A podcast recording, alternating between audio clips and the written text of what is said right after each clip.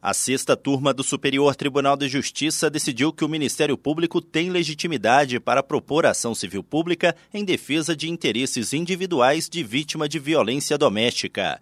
No caso analisado, após ter sido agredida pelo irmão, uma mulher procurou o Ministério Público de São Paulo, que requereu medidas protetivas de urgência que foram deferidas pelo juízo de primeiro grau. Quatro meses depois, o Ministério Público ajuizou a ação civil pública com pedidos para que o réu se afastasse da casa onde morava com a irmã e fosse proibido de se aproximar ou ter contato com ela. O juízo de primeiro grau negou o pedido por considerar que o Ministério Público não possuía legitimidade ativa para propor tal tipo de ação. O Tribunal de Justiça de São Paulo manteve a decisão por entender que a ação ajuizada com o nome de ação civil pública tinha, na verdade, natureza de ação civil privada que não compete ao MP propor.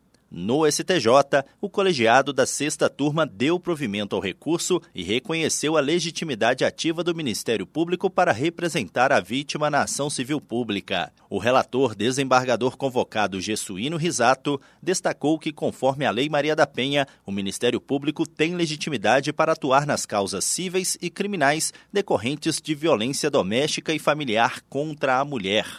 O relator ressaltou que a ação civil pública proposta no caso em análise é sim direito individual indisponível que, nos termos do artigo 1 da Lei 8.625 de 1993, deve ser defendido pelo Ministério Público, que, no âmbito do combate à violência doméstica e familiar contra a mulher, deve atuar tanto na esfera jurídica penal quanto civil. Do Superior Tribunal de Justiça, Tiago Gomide.